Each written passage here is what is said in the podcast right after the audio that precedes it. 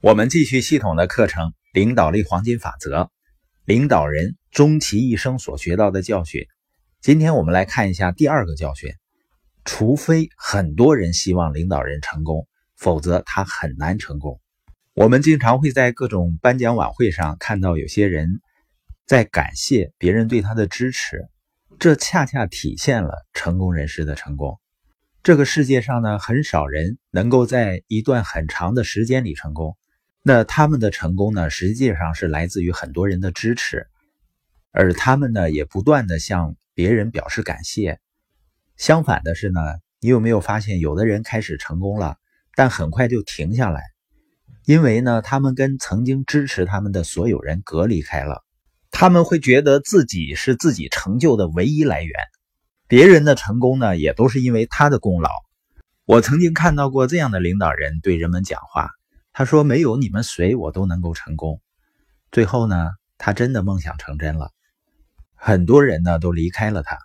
当一个人变得越来越自我中心、自以为是的时候呢，人们就开始远离他了。只有持续不断的承认别人的贡献，会在你的脑海里和在世界上形成一个让你获得更大成就的空间。当你专注在欣赏和感激别人的支持。周围的条件呢，就会越来越有利于你持续的成功。所以，我们主动的感激别人，让我们看到周围的人和他们做的事情的价值。一旦我们看到这些价值的时候呢，我们就会以更加尊重的态度对待这些人和事儿。你是不是喜欢和欣赏你的人在一起工作呢？所以有句话叫“士为知己者死”。那资源呢，会被调配到他们最重视的地方。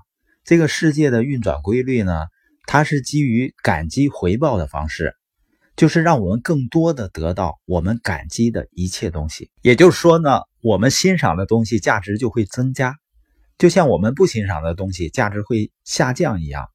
如果你看重别人，感激别人，你就会增加人们的价值。曾经有一段时间，我经常想，经常问自己，我能够成就什么呢？有一天，我突然意识到。我不应该问我能成就什么，而应该问我和人们一起能够成就什么。我作为团队的一部分能够成就什么？所以呢，我们要在十五年影响一亿人读书、一千个家庭实现财务自由，它肯定不是一个、两个、十个、八个人能够做到的事情。我们需要一个团队一起努力才有可能做到。我们团队有很多领导者，他们很有才华。能够去做一些我没有天赋去做的事情，他们让我完整，弥补了我的弱点，让我更加完整和平衡。所以，任何一个领导者，你在帮助团队增加价值的同时，你的团队合作者也在增加你的价值。所以，我们要时刻提醒自己：世界上根本没有靠自己成功的人。如果你靠自己做到了一些事儿，只能说明你没做到多少。所有的成功都是因为团队。只有当别人加入我们的事业，或者加入你的事业时，成功将会得到倍增。追随者造就领导人，而优秀的追随者呢，造就优秀的领导人。当我明白这个教训时，我作为领导人有什么感觉呢？当然是感激了。